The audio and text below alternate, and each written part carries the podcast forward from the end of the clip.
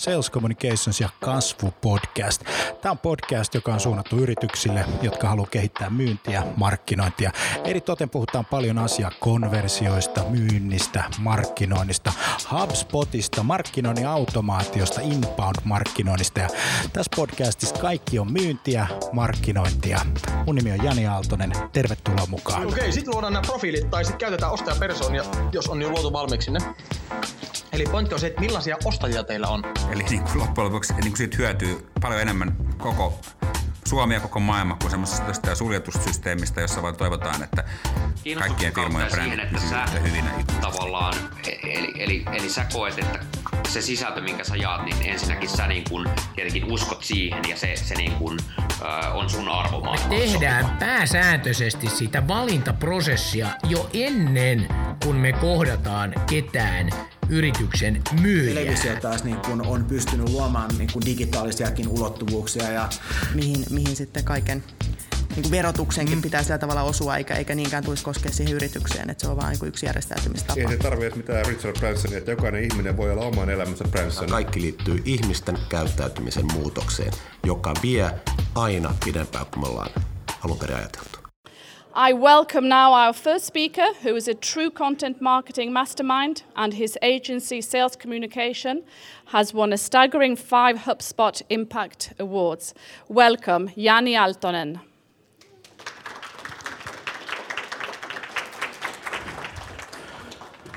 How you guys doing?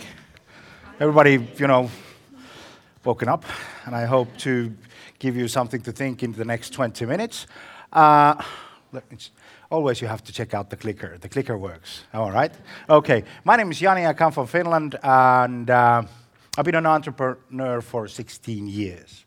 I started with a telemarketing company called Access in Finland, and it almost meant bankruptcy because people didn't buy the way they used to do it back in the back in the days. We started 2003 and uh, we started content marketing round about 2011 11ish because we understand that the cold calling was dead, basically.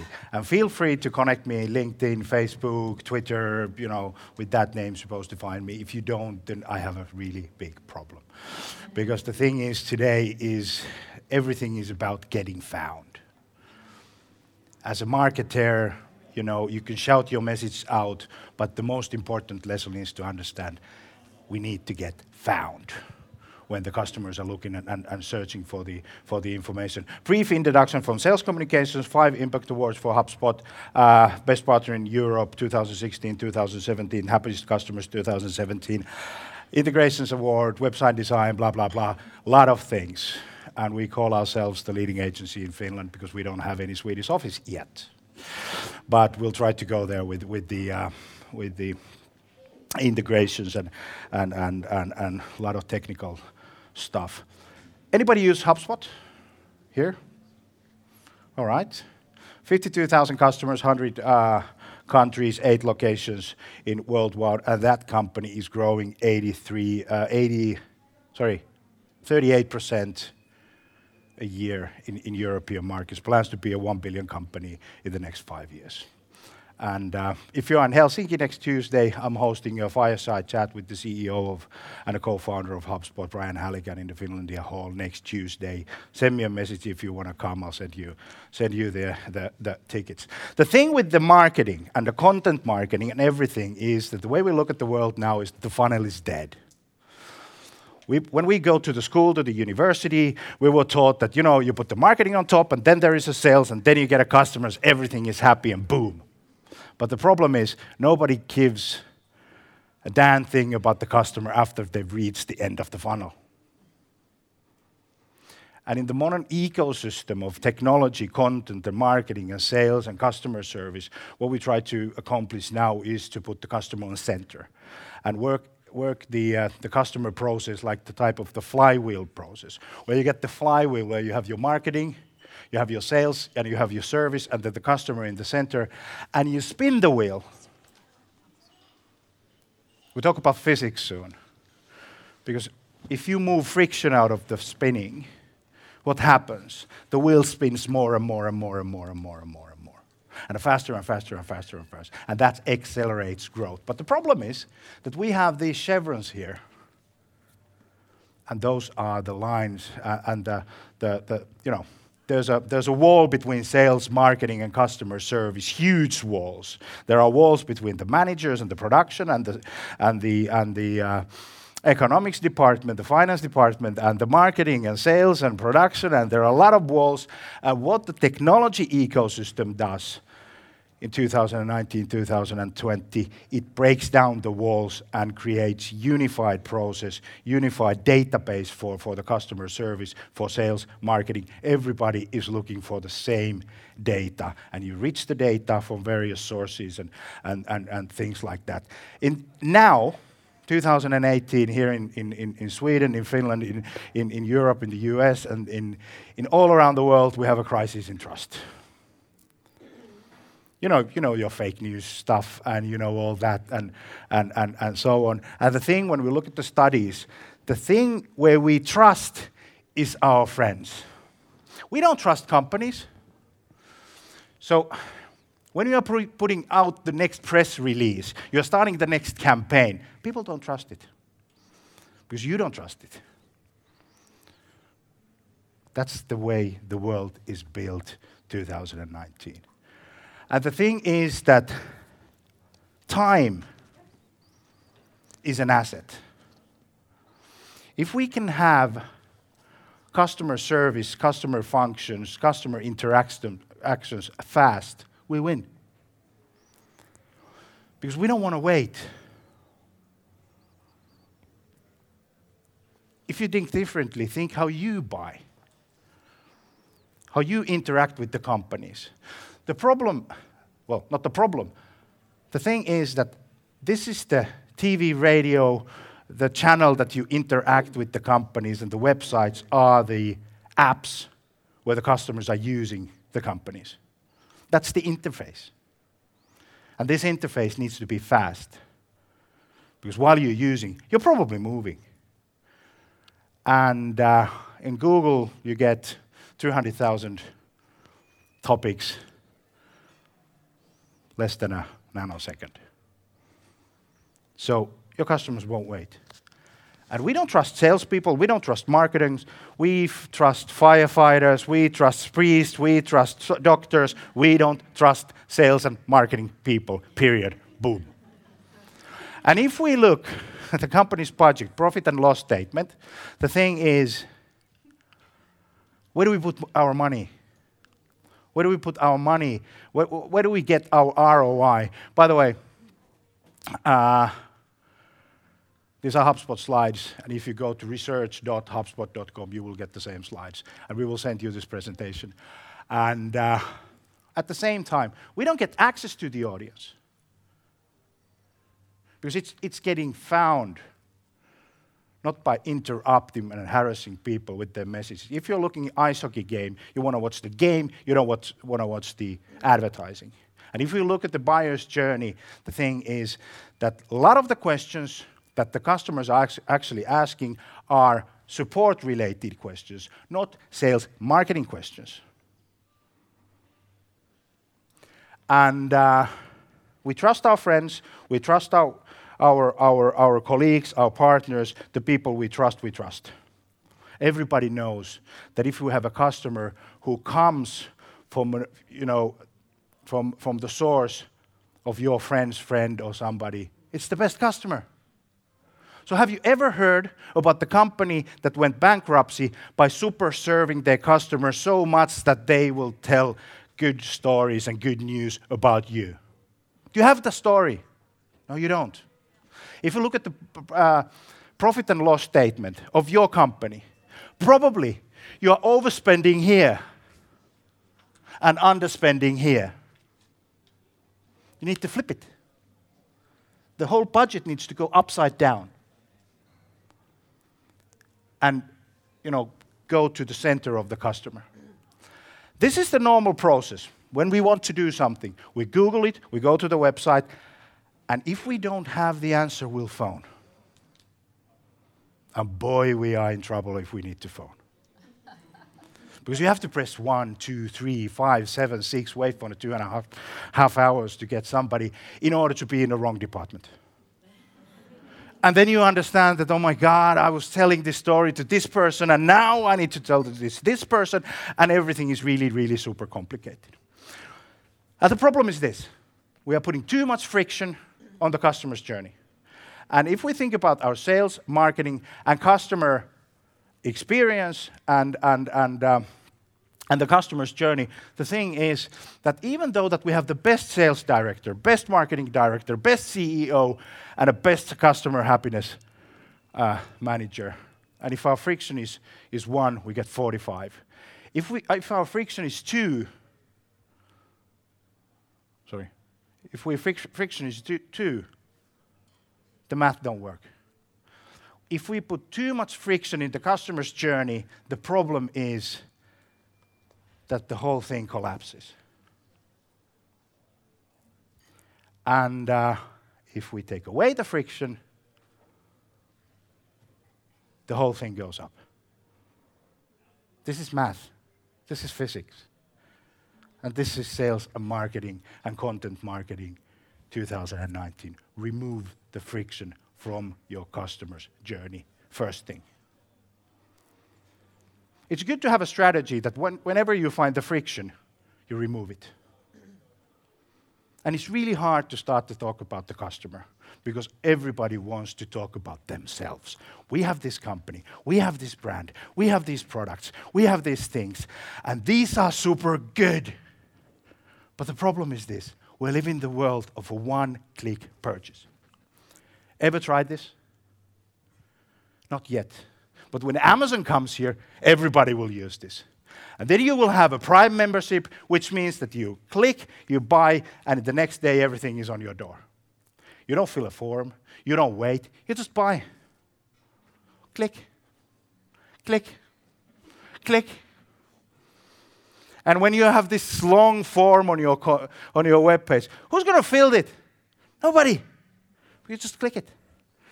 This is the guy in the, in the, in the, in the, in the 90s. I sell books. You know Steve Bezos, Jeff Bezos, sorry. And now he's selling everything. he's selling everything because what the Amazon understand was that we need to remove the friction from the customer's journey. When you go to your Amazon, it says, This is Andy's Amazon. This is Jani's Amazon. This is Paul's. This is Kathy's. This is, you know, it's yours. There's no friction. So, content marketing 2019. A couple of nuggets to take away the way I think, the way I see the world, where our customers see the world, well, and probably you see the world in the, in the, in the future. Double down on content. A lot of customers have gone to the internet and started to produce content on quantity. But I would say that 2019, go for the quality piece. And the question is, what is quality?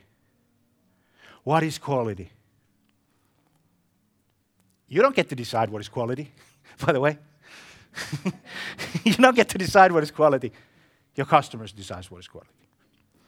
And the way you understand your customer, the better quality you will get. This is uh, Swedish Google yesterday evening.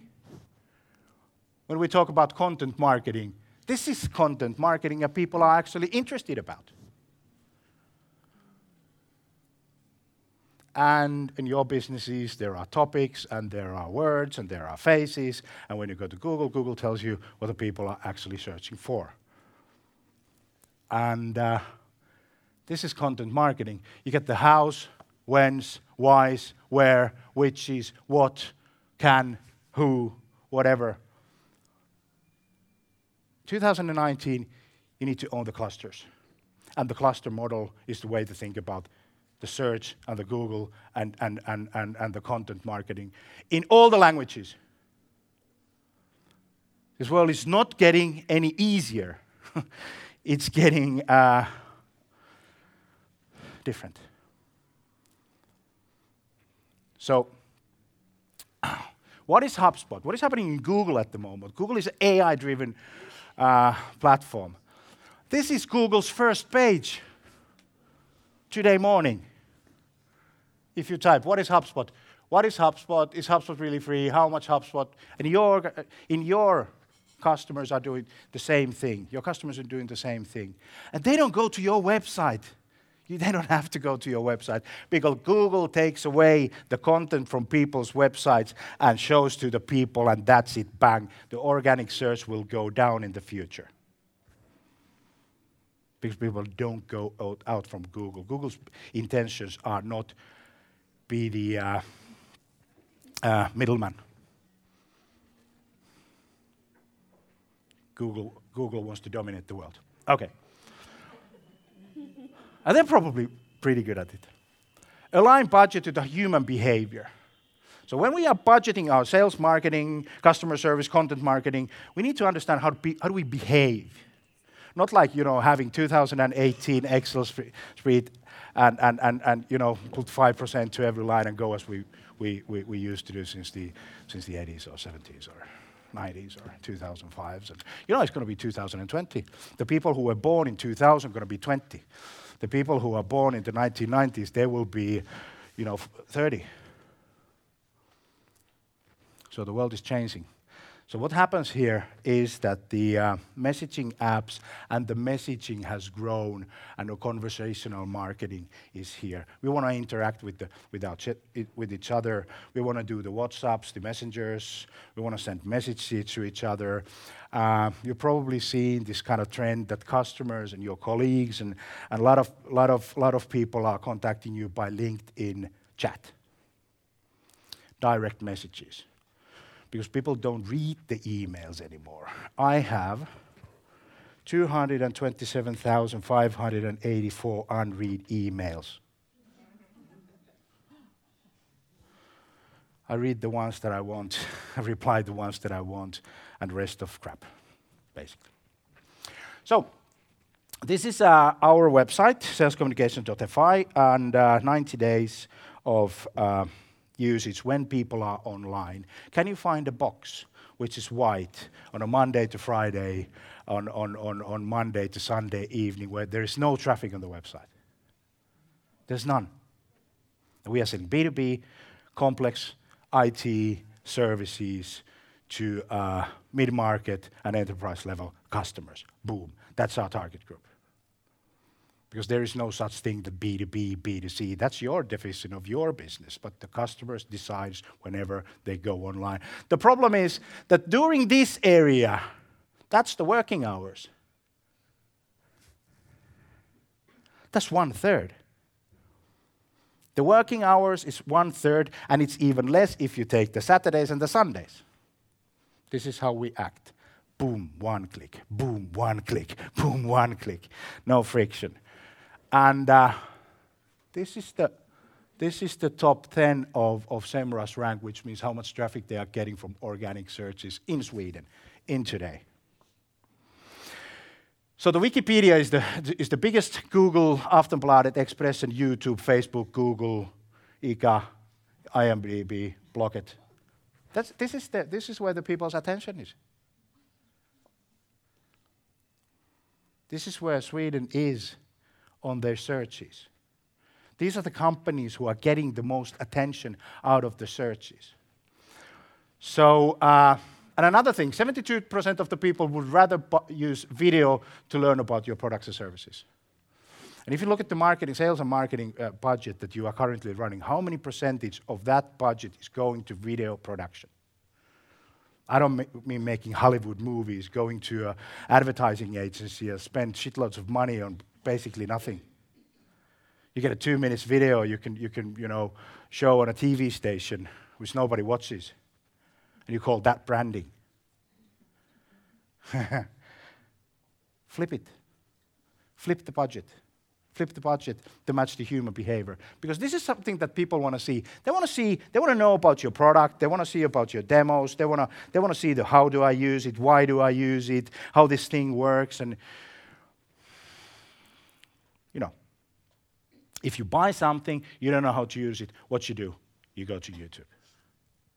And somebody's put the video there, and you will understand, whoa, this is how it works. I understand. And then you move on. You don't watch the video from start to finish. You'll scan it. Huh. Support feeds marketing. If you look at the flywheel, there's sales, marketing, there's marketing, sales, and a customer support. What happens in the modern ecosystem when you have the database in the same place? You get all those customer support questions from your bots and your chats and from your email, from your, from your telephone, depends of the channel that your customers are willing to use, probably all the channels. And you understand that these are the questions that my customers are really asking. And you remember the Google, the website, the phone. You, st- you start to answer those questions online. You don't need the creative sessions with the advertising agencies to have a fancy little thing. Just answer the questions. Your customers are answering those same questions all the time. The question is that are you putting friction into that customer's journey or are you removing the friction from that customer's journey? One click, boom, boom.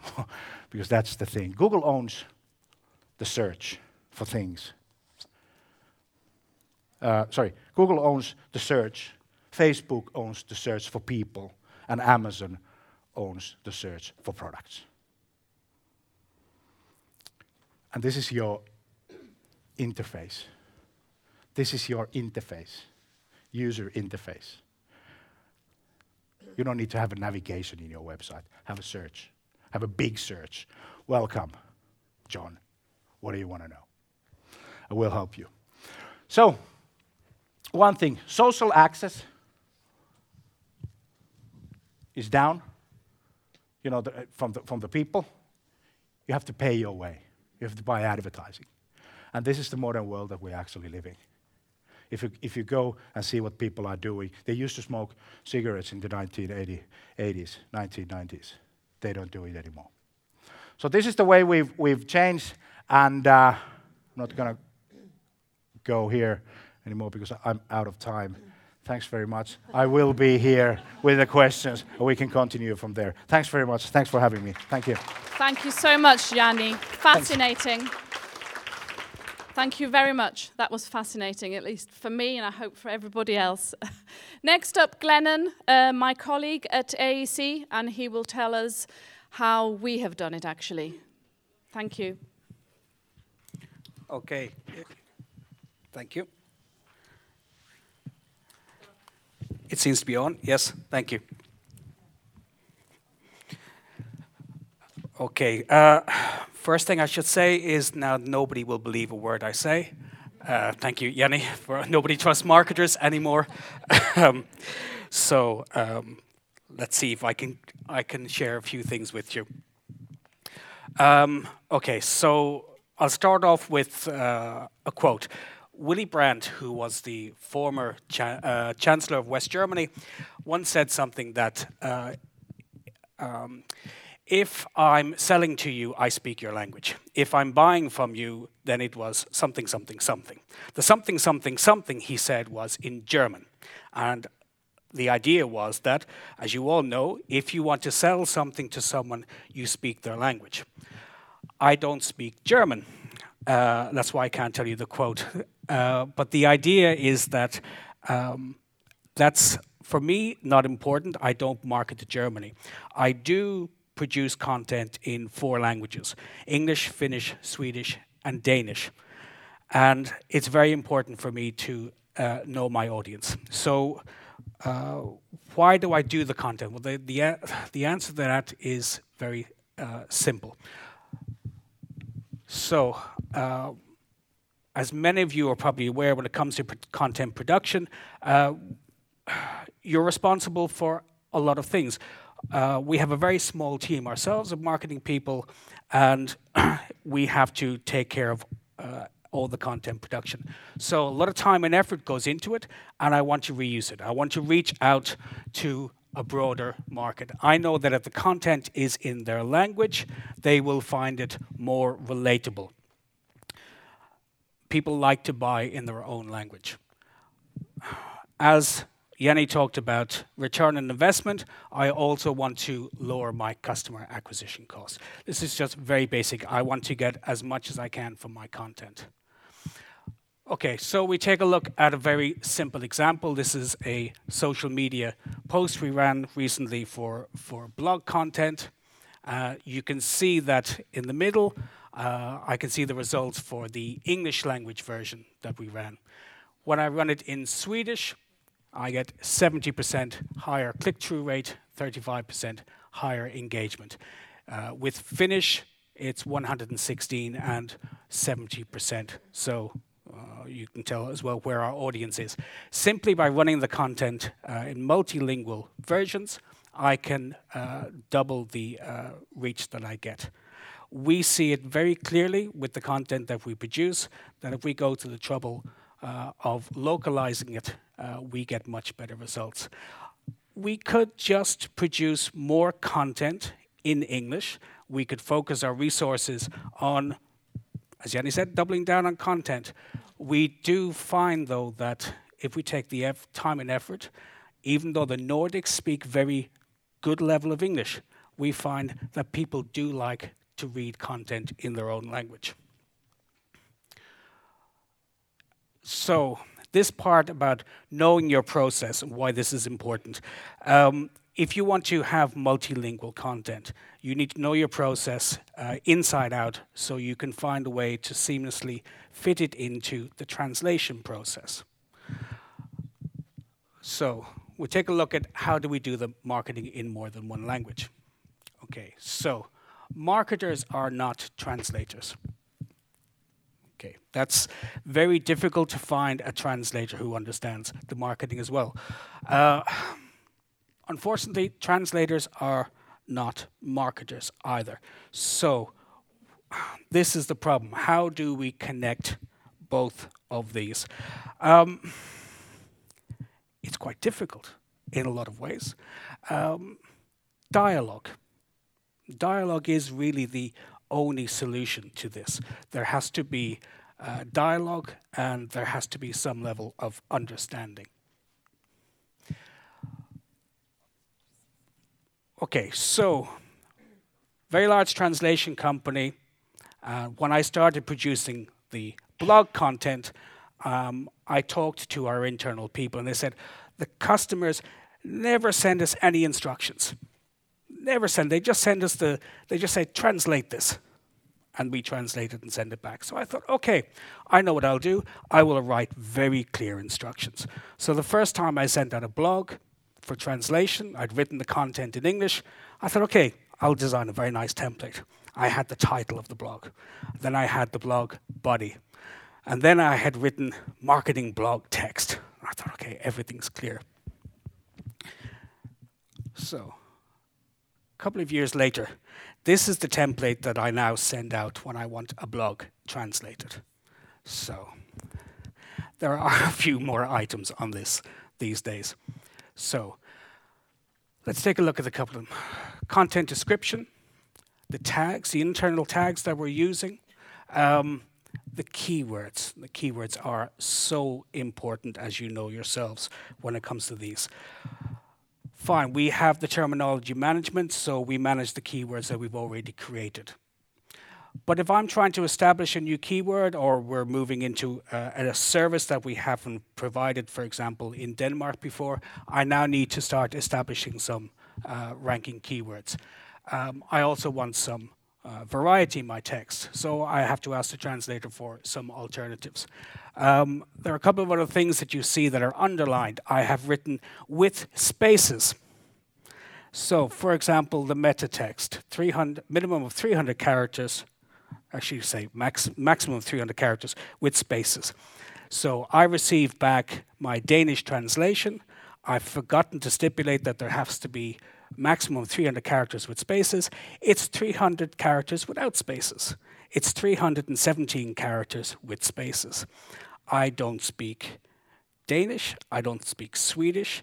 I've been living in Finland for many years. I really don't speak Finnish very well. And there are days like today when I feel like I don't speak English very well either. I look at the Danish and I think, okay, I do I just remove some random letters, or do I delay my do I delay my posting by a couple of days so I can go back to the translator and get these things fixed? It's uh, it's quite difficult. I've also underlined hyphen location for the image text. You may have seen me outside taking photographs. So small team, we have to be uh, we have to be multitaskers. So produce the content, get the content published, run the numbers, do the data, take the photographs, do the images. So this was one I came up with uh, recently. Uh, nice blog, by the way. Uh, how much content do you need to do marketing in another language? So I send it out for translation, and I get the Finnish back. And I'm very pleased with that. I like the image. I think it's very, there's a nice composition. I get my Swedish back, and I think, ah, okay, yes. Um, I go around the office and go, does anyone know where I put the hyphen in this word? Um, it's quite difficult. So, a little bit of photoshopping later, and I get it to fit in, and I don't like it anymore. What I should really have done is I should alter my process so that I have all my translations and then I design my image, my banner image around those. But of course, my schedule doesn't always allow that. Uh, I'd show you the Danish example that I got back, but they wouldn't let me take it on the plane. It was too big. So, um, all right. Uh, so, know your audience, know your process, know your content. Um, I'll go through a couple of things quickly before I finish up. The keywords, uh, two options. Train a translator to pick the right translation and the right keywords based on volume and analytics. Option B, uh, ask for a minimum of three translations for a keyword and you run the numbers. Neither one is, is perfect and there are, it depends on your own abilities. For example, with B, yeah, I can run the numbers, but I can't tell if the translation for culture uh, in a language relates to business communication culture or it relates to, I don't know, knitting as a hobby, for example. So, dialogue, establishing a relationship with the translator is the best option. Character limits. Character limits are everywhere, absolutely everywhere. Uh, banners, image, alt text. I could spend the next the next six months going through all of our uh, language versions and all of the alt text and fixing all of them. That it would take it would uh, take a long time. Form fields when you have responsive websites, of course, where things have the uh, hyphen breaks is very important, and of course, advertising the character character limits and the space that you have. Um, Jani was talking about video. Video subtitling has been something that has also been very challenging for us recently. How you how you break down where you're going to have your content. Then finally the context. So people talk about your content is king. Take it out of context, hand it to a translator.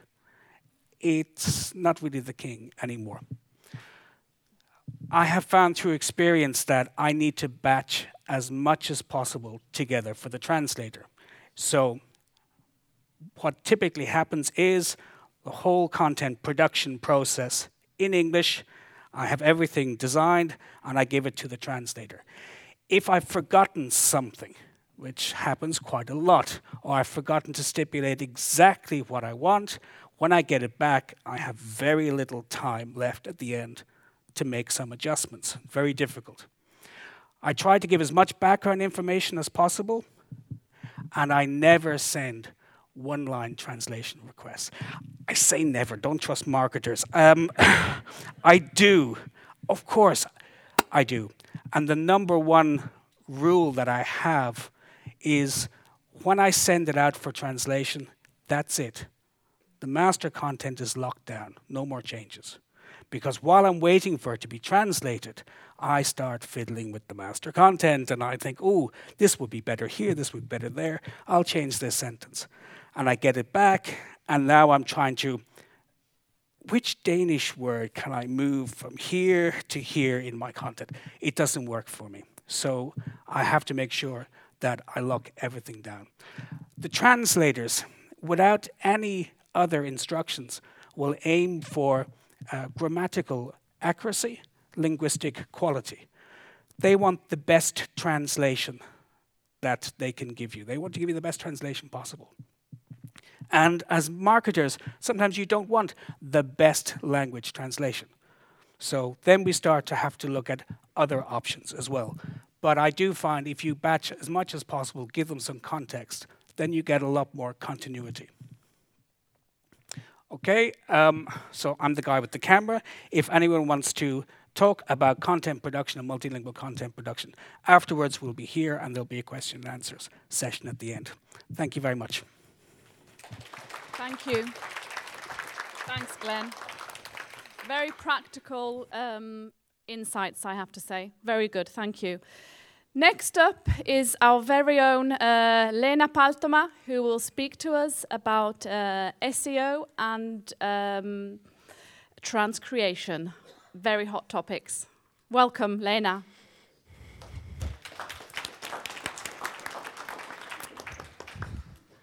All right, let's see. Mic is on. I have the clicker. We can start.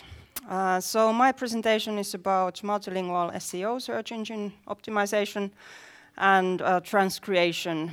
Uh, these are two ways of doing multilingual content, of course, and I will try to give you some practical tips and tricks around these topics.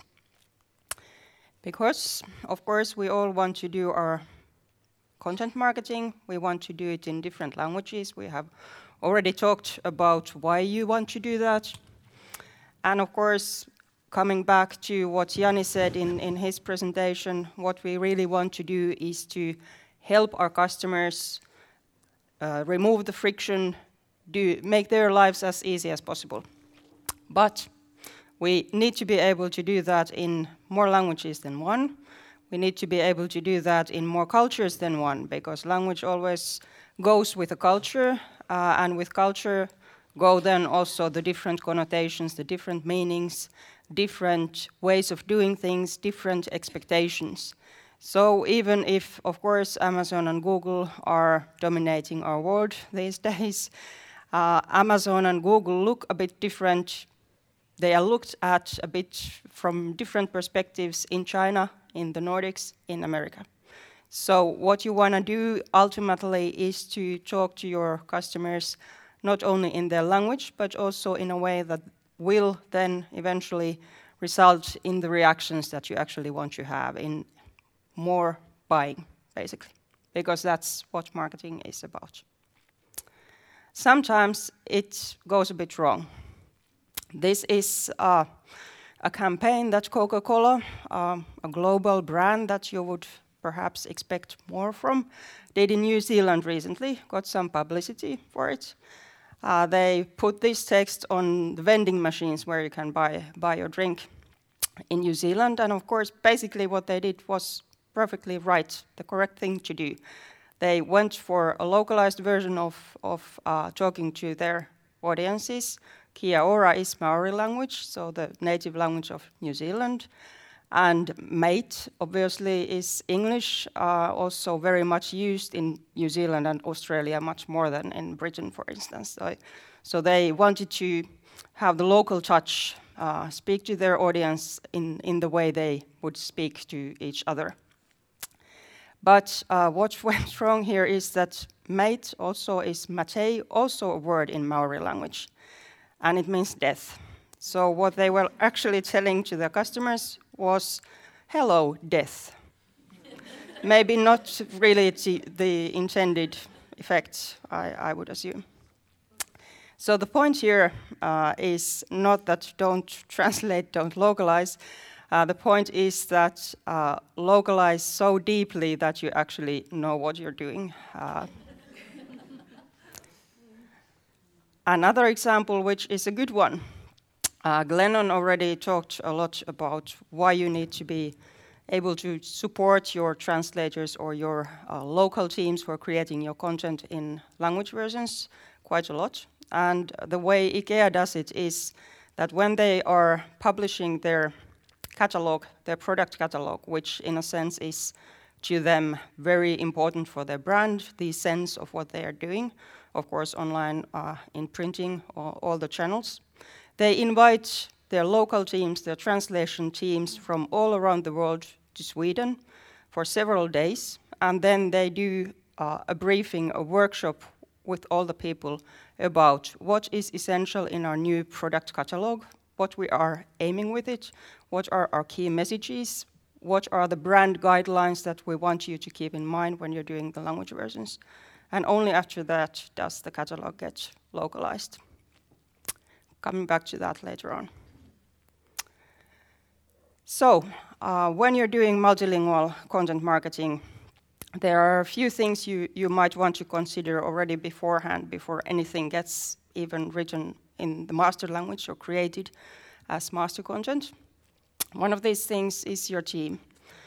Um, the typical ways uh, of doing this are uh, you might want to have a translation agency, marketing agency helping you, or you might have an internal team that might be spread all, all around the world in different countries.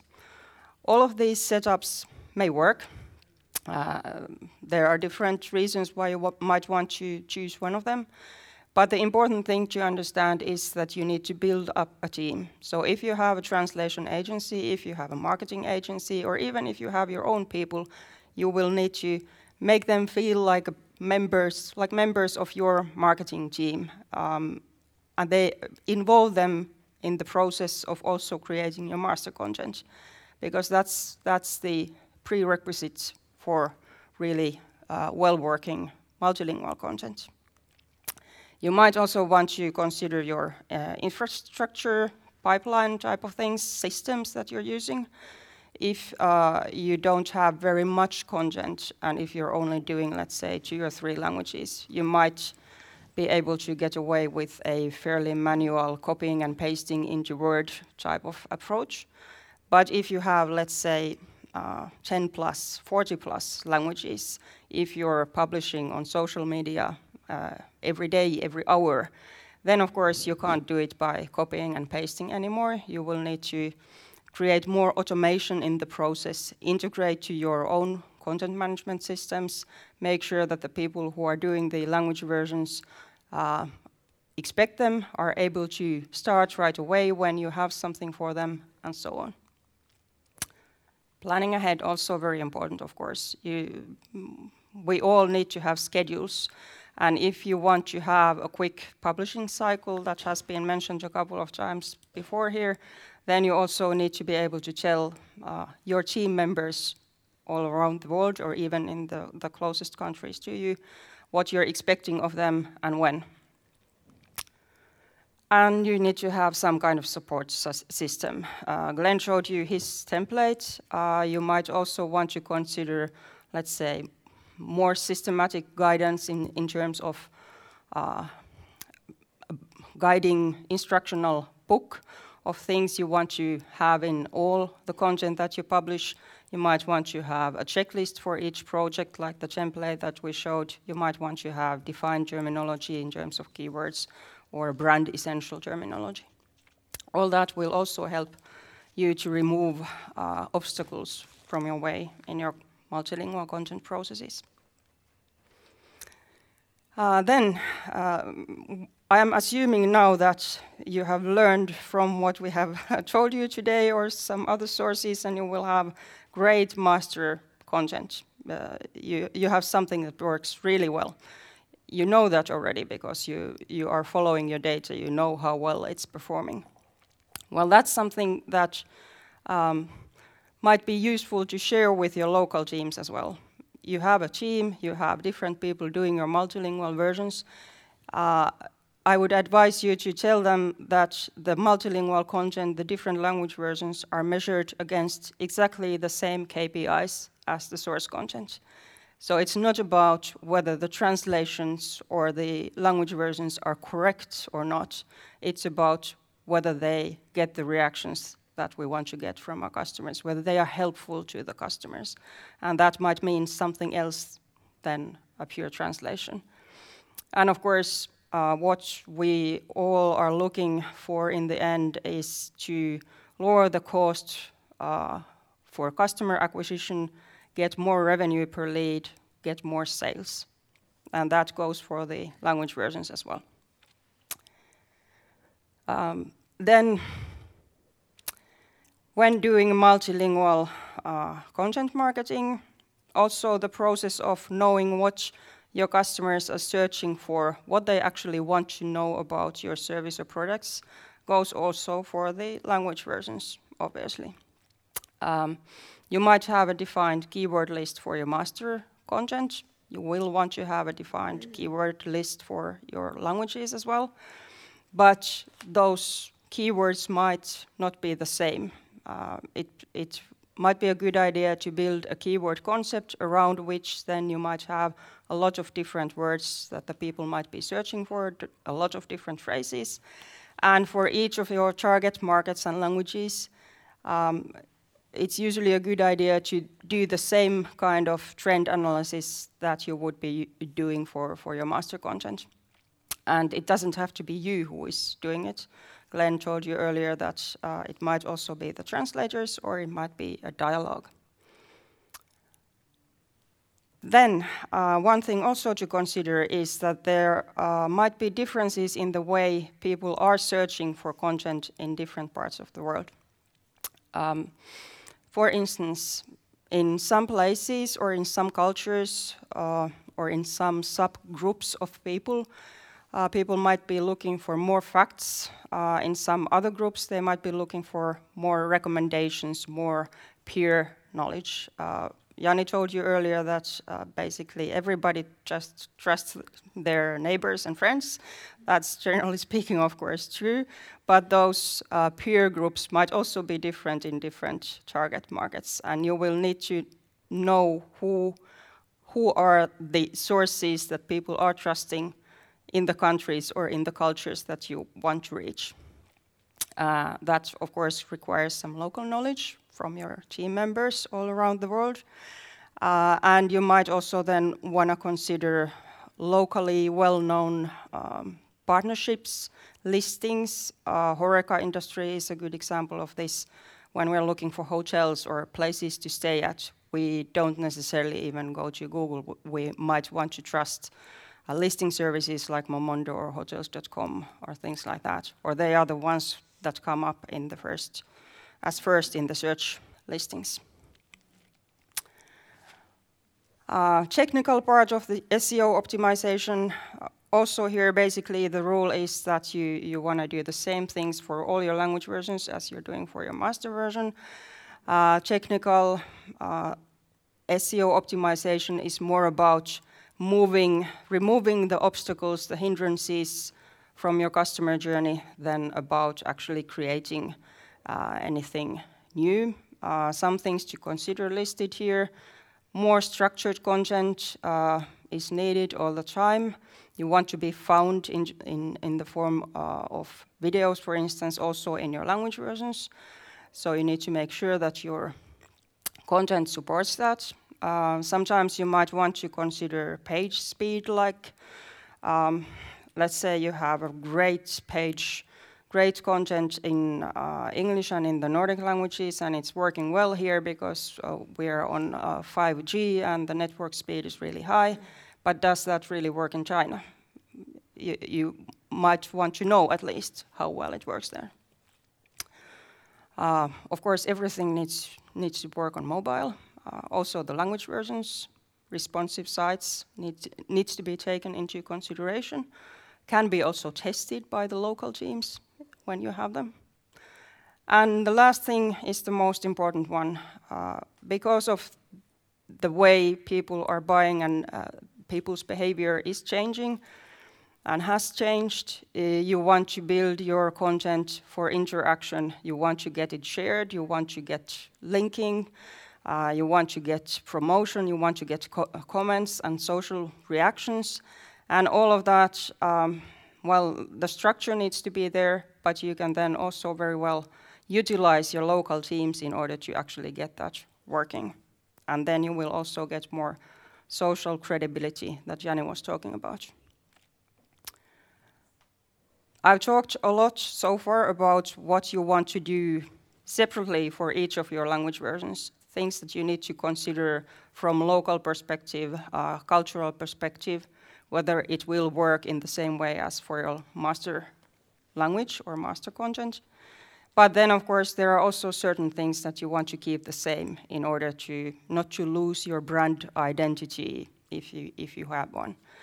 And then we come back to the instructions, to the briefing, uh, to the dialogue with your local teams, uh, telling them about what kind of tone of voice is um, aimed uh, or required from them, what kind of stylistic guidelines there are, whether you want to be more friendly, more informal, whether you want to be uh, more credible, things like that.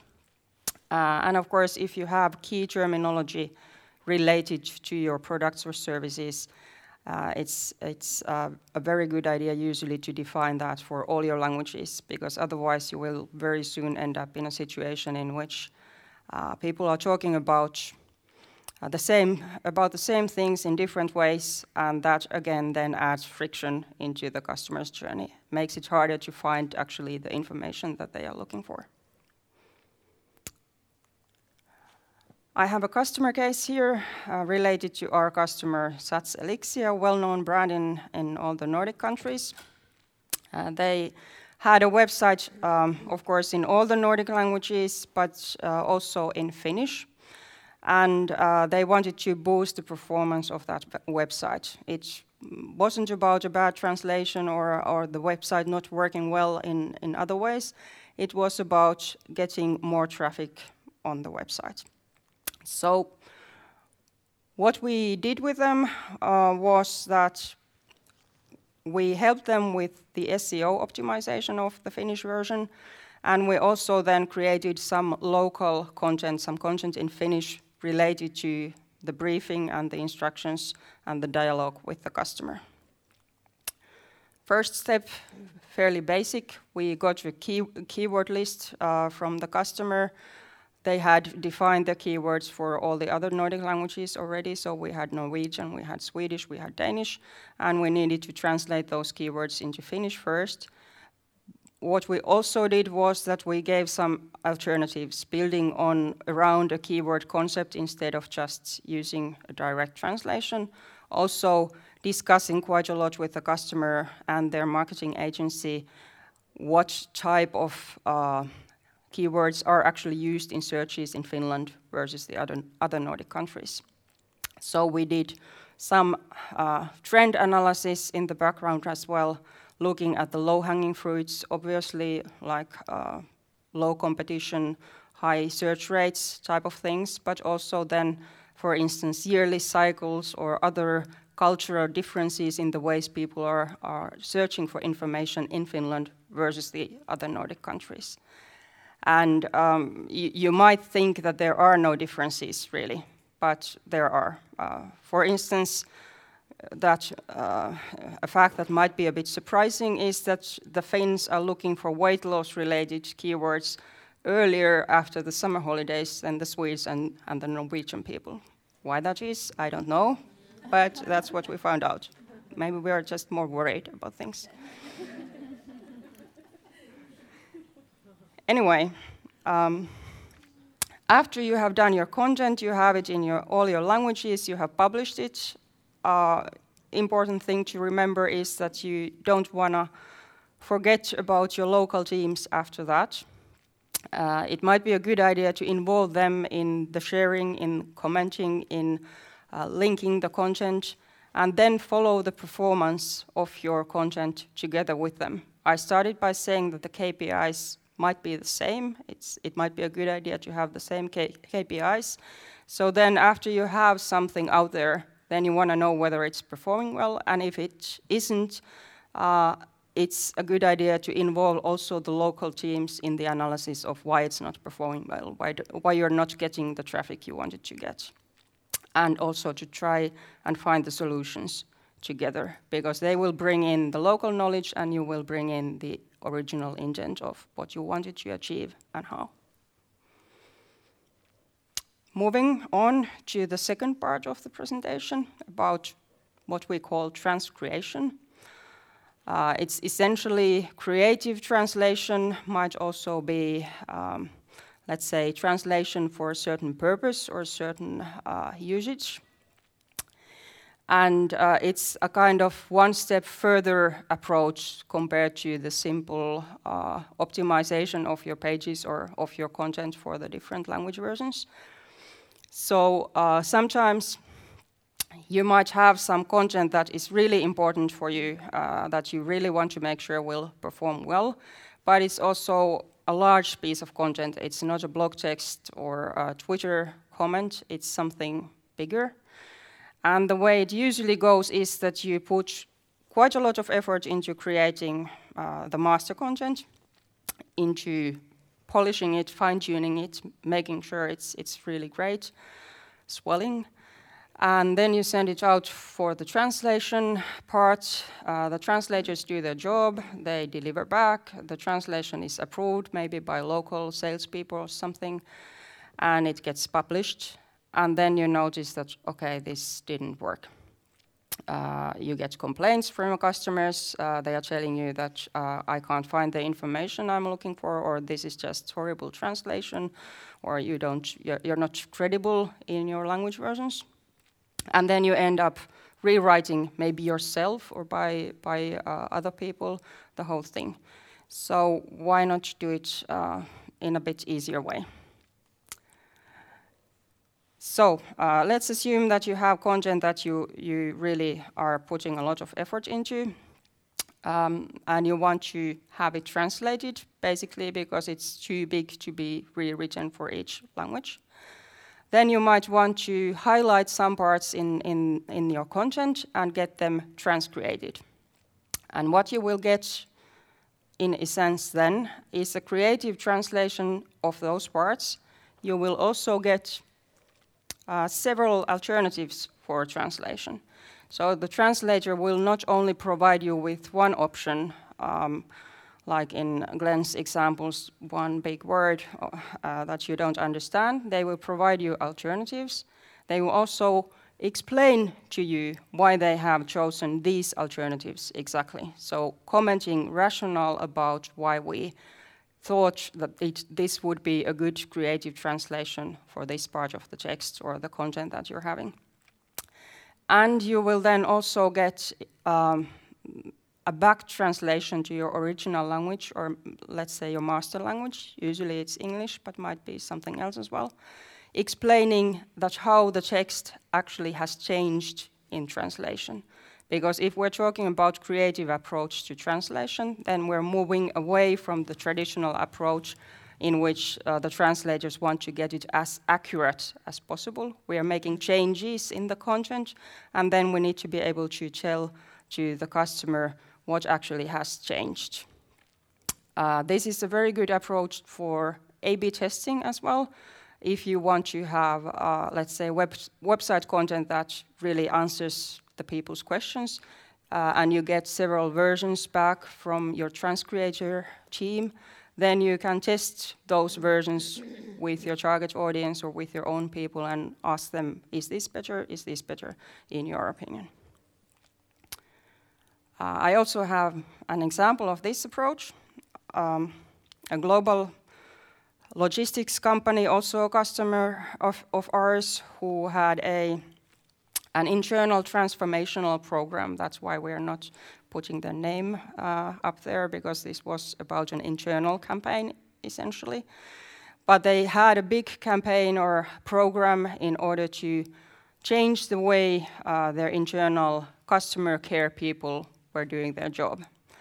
And uh, they are a global company, so they are operating in more than 50 countries, in more than 50 languages, and they wanted to have their master content translated to these languages so that it would work as well, be as um, effective, have as much impact in all of those languages, obviously, because they wanted to change the ways people are working. Uh, it's never easy, uh, everybody knows that. So they wanted to make sure that at least the material that they were using would be good enough for that. So we did a transcreation project with them. And uh, we started kind of in the IKEA way. We had a workshop with them. They told us who they are talking to, who are their internal customers in this case, might have been also external customers. They talked to us about what the program was all about, what was the, the total all uh, round aim or goal of the program, why they were doing it, what they needed to change. They also talk, talked to us about their brand, their company, what they wanted to keep in terms of brand essence. And moreover, um, target audience, they also talked about the tone of voice, the way they were addressing people. They wanted to get changes happening, so they were uh, they wanted to be very close to their target uh, audience, their internal people. They didn't want to be too formal, for instance. They didn't want to be telling them what to do. They wanted to involve them in the process.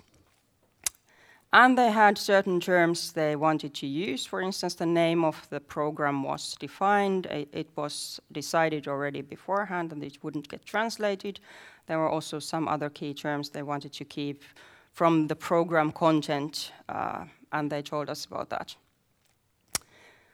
In addition, there were also then some uh, parts of the material that had been translated already by their internal people, actually, and that had been approved. So our trans creators got that as a reference. They could learn from it. They could see how these principles, these instructions and guidance had been applied to those parts. And this is what the customer then got from us. Um, there is one example of, uh, of this material that we were transcreating. As you can see, the English source here, hi there, the future of your company is calling, turn the page to answer, is very much looking for a certain reaction, uh, trying to be as compelling, as impactful as possible. And then we gave the customer, uh, in this case, three different alternatives in Finnish, all of them basically saying the same thing, but also with essential differences in the tone, in the way the things are put there. And we tried to explain why these choices had been made, what was the difference between the different alternatives. Uh, we gave our own recommendation about which one to choose, but in the end, of course, the customer does makes the decision. And in this case, they actually didn't go for our recommendation, but the last uh, alternative here, which was to their ears at least the most um, forceful one, uh, the one that called to action in the best possible way. Another example from the German version also here, there was a lot of discussion about uh, the tone of voice that was used, how uh, formally or informally we would talk to the people inside the company. And uh, also in this case, actually, the most catchy one of these three alternatives, the last one, which is actually the least accurate translation, got then chosen for the final version of this text. Uh, this approach of transcreation is not for uh, very large volumes, obviously, because it takes some time to do this kind of analysis, to do this kind of discussion, uh, dialogue, uh, to comment on the translations. So it's uh, a good approach if you have certain highlighted parts of your text or maybe some pages on your website that you really want to make sure are working, but it's not for um, hundreds of pages because who would then have the time to read through all the comments and back translations? But something to consider, maybe. Um, that was that from uh, my side. I hope it was helpful, and as the colleagues have said, we're here for your questions. Basically, now, I guess. Yeah, now. Thank you. Thank you, Lena. I, uh, I have to say it was very very, very uh, good to hear about uh, the insight into local localization. Okay, um, if we have questions, uh, then uh, we will welcome our speakers up on the stage. And um, if you have questions, raise up your hand and I'll come with a microphone and uh, you can uh, fire away. Yes. I have a question, maybe it's to Lena, because this transcreation process, uh, how long does it take? And because I, I assume there will be back and forth, and if you have a lot of text coming all the time, Mm. so how do you build a process around that? Because it will be very time consuming. Thank you. Um, i- yes, um, it is true that it's somewhat time consuming to do it. Um, so if you have a lot of content that you would like to run through this process, then it's uh, the important thing is to uh, agree beforehand um on the schedules so that the transcreation team uh, at least will be ready for it. Uh, you might also want to do the workshopping and the briefing on general level first in order to have a certain uh, background to build on then later on. And to give you some kind of idea of, of timelines, uh, well, um, if you have a certain uh, timeline idea for usual translation, let's say uh, 2,000 words per day or something like that, uh, this is at least the double uh, time it takes because it's more creative and you need, need to have the discussion and the dialogue. But if you want to do it, uh, then of course um, it takes also some time investment from your side, and that needs to be then planned together with the team. Thank you, Lena. Anybody else? Yeah. Mm. What are your thoughts on like uh, international versions in video? Because that's what my thought from Jani's speech as well. That a lot of people want their information in video, but what like just some input on what do you think? What should you do in in actual language versions? Where can you work with subtitles? If you host a webinar, how do you decide if you should have one English one and some parts like localized? Do you have any experience on this subject? Which one of us? Uh, Which one first? Well, uh, Yeah. can you hear me? Is this one? Yeah, good. Uh, of course, it depends on the target. At that, if you want to go to, you know, specifics market, better to do local videos. But but in most cases, the thing is that if if you subtitle everything, you can do it. But then you can have multiple versions with the different different language subtitles. But at the end of the day, like I told, is uh, was that uh, it gets more complicated, more time consuming. You you put out the one video, you have to have a seven, eight, 12 versions out from that if you are doing subtitles. And if you are doing those those original videos, you have to have, you know, seven, eight, 12 original ones. And but the way I think is, is that most companies do it like overcomplicated because the, the questions that the customers are asking are pretty common and pretty, pretty basics. So it needs to have a really good sound quality, uh, good quality with the camera, and that's it. As long as you answers the questions. So so so uh, and and and then you need to have like 500 of those.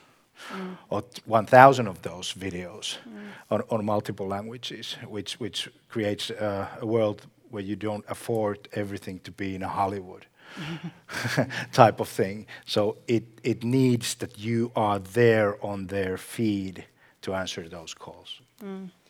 And maybe add, adding to that, Len also wanted to say something, but you, you can say that after me.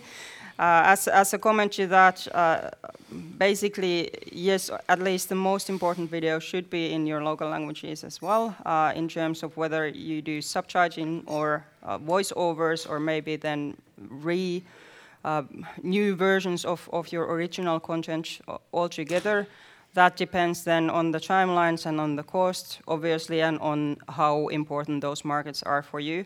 Uh, subtitling is the uh, most cost and time efficient way of doing it, and it also has the additional advantage that many people are watching the videos, let's say in trains or in other public transport or in other places where, don't, where they don't actually are able to, where they are not able to use the voice uh, at all. So in that sense, subtitling does work uh, maybe better.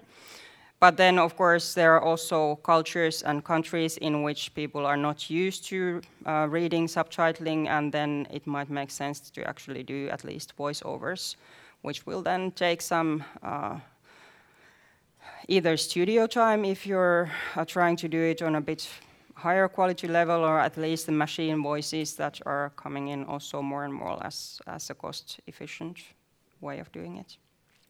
Um, I, I, will just add, I, I, think my role here today was to, uh, I think someone described me as the pain giver. Um, I was supposed to talk about the, the, the, pain and the reality of, of doing these things. The mistake, we, we have produced webinars in multiple languages, subtitling uh, the videos as well.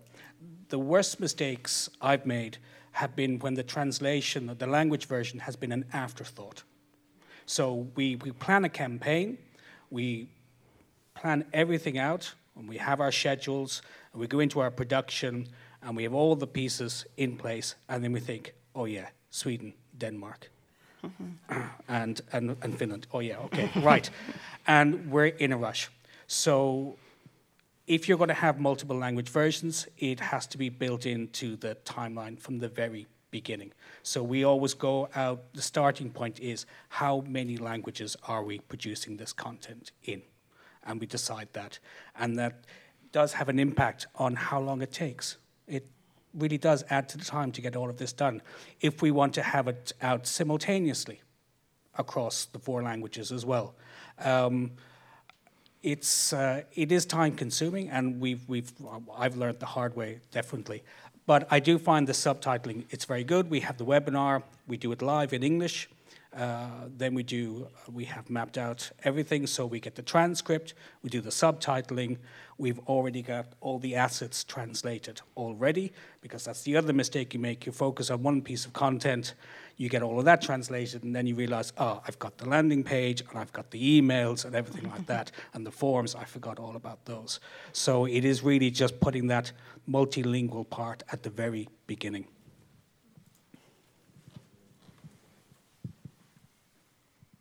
Okay. Any one, other questions? Yes. One, one, one uh, add, add on, on on that. If you don't have to something to say, don't say it at all. it's better to that way. That no, no, no, no, no. It's not about that because at the end of the day, the, the you know the way we are using content is that we, we want to get entertained or educated.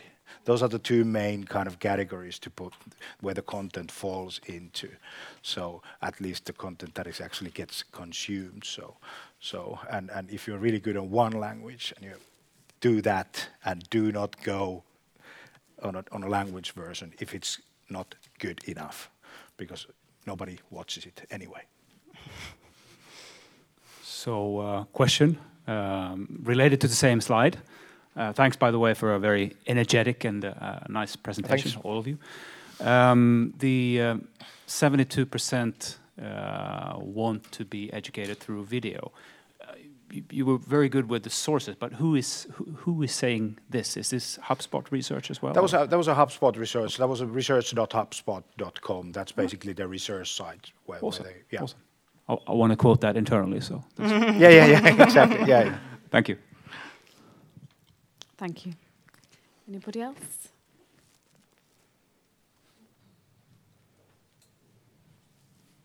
No. I have one question for Jani. Uh, what would you say is uh, your number one tip for marketing in 2019? Be human. be human. Be, be human, and that's the hardest part. Honest, human, and and and and everything around the customer as honestly as you can. Yeah. Because I think that in the in the in the world that we're living in, which is really fast paced, there is a lot of content around, and we only look for those we care about. And in order, in order to talk to the heart, you need to be really, really honest. And I think that those companies that that that those super brands, if, if we think about all the all the big ones, uh, when they are when you are in their environment, whether it's a store or an online or you're talking to the supports, everything is working. you don't have any problems. And and and they they've spent a lot of time on, thinking about how do we make our customers' world better and how do we support that journey, even though that it hurts. Mm. And I have a I have a story to tell about about this. HubSpot really released customer code. You can go to the customercode.com and and see what it is. And and there's a there's a there's a lot of videos out of that. And and and one thing is was was on that customer code because they, they really thought about you know how do we make our customers better? How do we grow better for with with the, with the companies that that that that one thing is that be honest even if it hurts.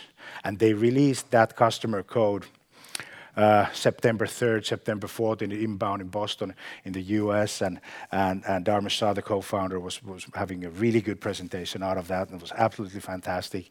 And everybody was, you know, the customer code was, was, was, was the best thing. The problem was that the following day, the whole HubSpot was down. and, and, you know, we get calls and, you know, uh, uh, like, like, what happened, and they, they had some kind of technical uh, small problem, which turned out to be a huge problem uh, globally. And and and and then the uh. Uh, JD Sherman wrote a blog article immediately saying, We're sorry.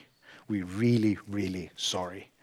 And I think that when, when, you, are, when you are honest and you are sorry when, when, when basically uh, bad, hit, bad, bad, bad things hit, hits the fan, uh, you will you will be granted for that. You will be, everybody understand that mistakes happen, but if you want to hide the mistakes, everybody knows that you are not for real. So, so I think that you know, you know, 2019, be honest as you can.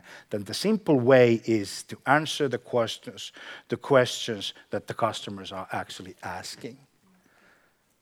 That's that's that's that's the simplest advice that I can give that, that how much money and effort you are putting on, on those answers. So, so hope that helps. Yeah. Thank you. Thank you very much. Anybody else? Any other questions? Do we have time? I had one question that I got uh, before for Lena. Um, would you say that transcreation is for all companies, or how do you see that? Mm, Yes, the short answer is yes.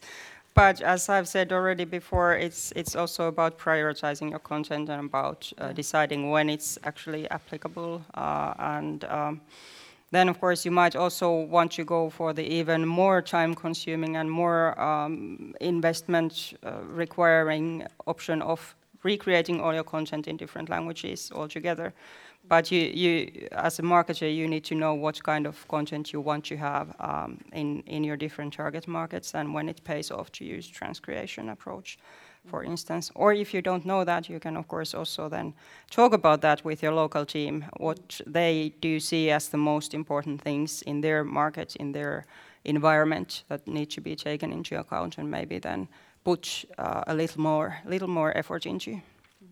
Okay, thank you, thank you. I did have an, one more question, if I can. Sorry, Glennon. Um, I got a question as well. Um, what would you say is the first step you need to take if you've decided, okay, I'm going to go, you know, in four countries now to uh, to localize? What would you say is the first step to take? Oh dear. Uh, oh, sorry, the mic.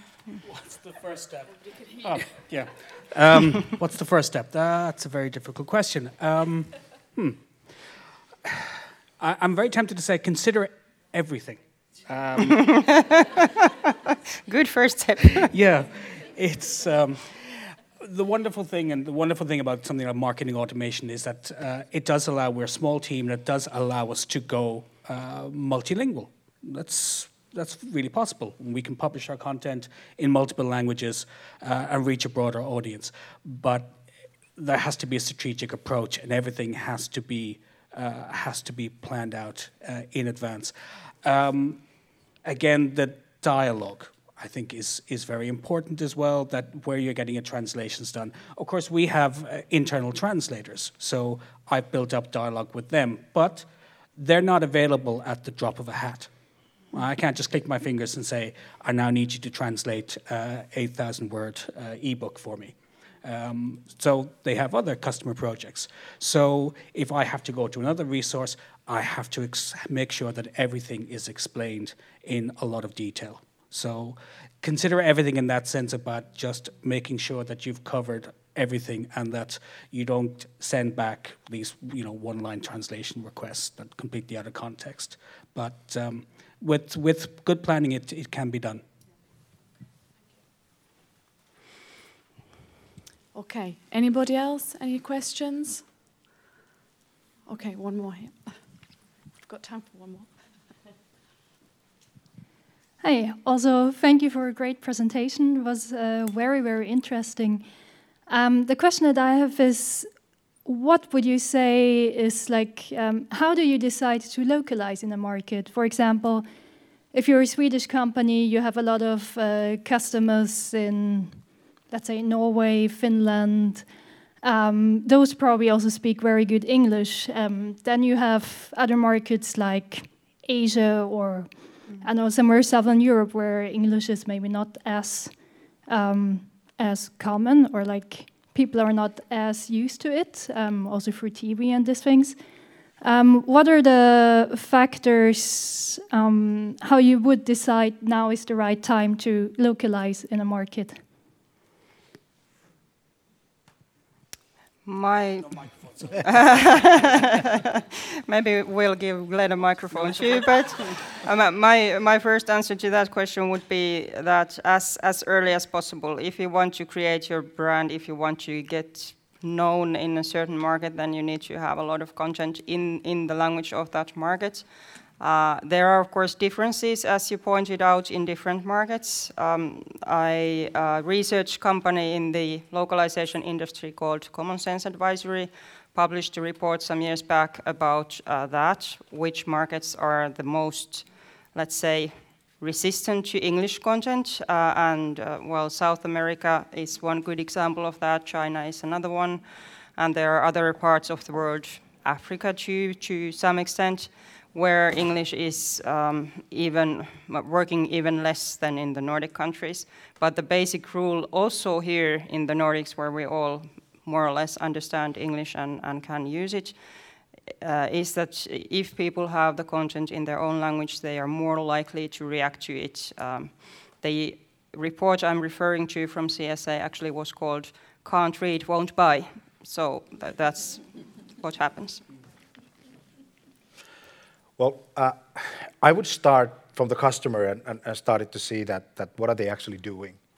What are they, what are they searching? What, what is happening in the local Google? And, and, uh, and then I would look at the, the sources of, of, of traffic to the website on the different areas and try to understand that, that what are they interested about and start to work from the data backwards and, and, and try to get like attention first attention first to the websites, to, to, to the app, to the store, whatever, whatever physical environment is, is in, involved and start to work from there. Ask a lot of questions and, and start to understand what are they, they, they, they are searching for. The problem with English is that people think that it's very common language, but when you go to the Google, the English searches in the local market is lower than the, than the uh, uh, uh, the, the real language that people are, are speaking. And, and, and reverse engineer that would be so that, that actually then you can translate or then you can actually do something useful and start to serve the customers. And, and you can get on the top on, on, on the Google on the low-hanging fruits that Lena mentioned really easily in different markets. But in order to get traction out of that, you need to mean something because people just don't have time to figure out things. You, you are either, either there at the first place or you don't. And it's better to to be as natural as possible and as real as possible and, and, and, and so on. And because the people are asking the basic questions, the what's, the why's, the how's and those are, are normally the biggest search rankings in, in, in, in whatever language. And then have a budget, which is tied to your goals because if you have unrealistic goals, you don't get it. So it's, it's either to, it's, it's better to start small than try to conquer the world at the same time. And, and, and the same thing, which I repeat myself, if you don't have nothing to say in any language, don't say nothing at all. I would just, just add to yeah. that, um, if you do decide to test, test with something, and always, of course, you know, A/B testing. So when you you ask for something to be translated or localized, you give them two versions and you test it out because if you have only one version, then you don't know if it's the version itself or it's the fact that you're just not able to actually reach the audience with that language. So at least if you have something to compare, you start getting a little bit more data and then you can start to make more, more informed choices after that. Thank you. Okay, then I will thank so much all our speakers uh, for today. And uh, we'll hear for a while, all of us, in case anybody wants to come up, has any questions, uh, then we're here. Thank you so much. Thanks. Thanks very much.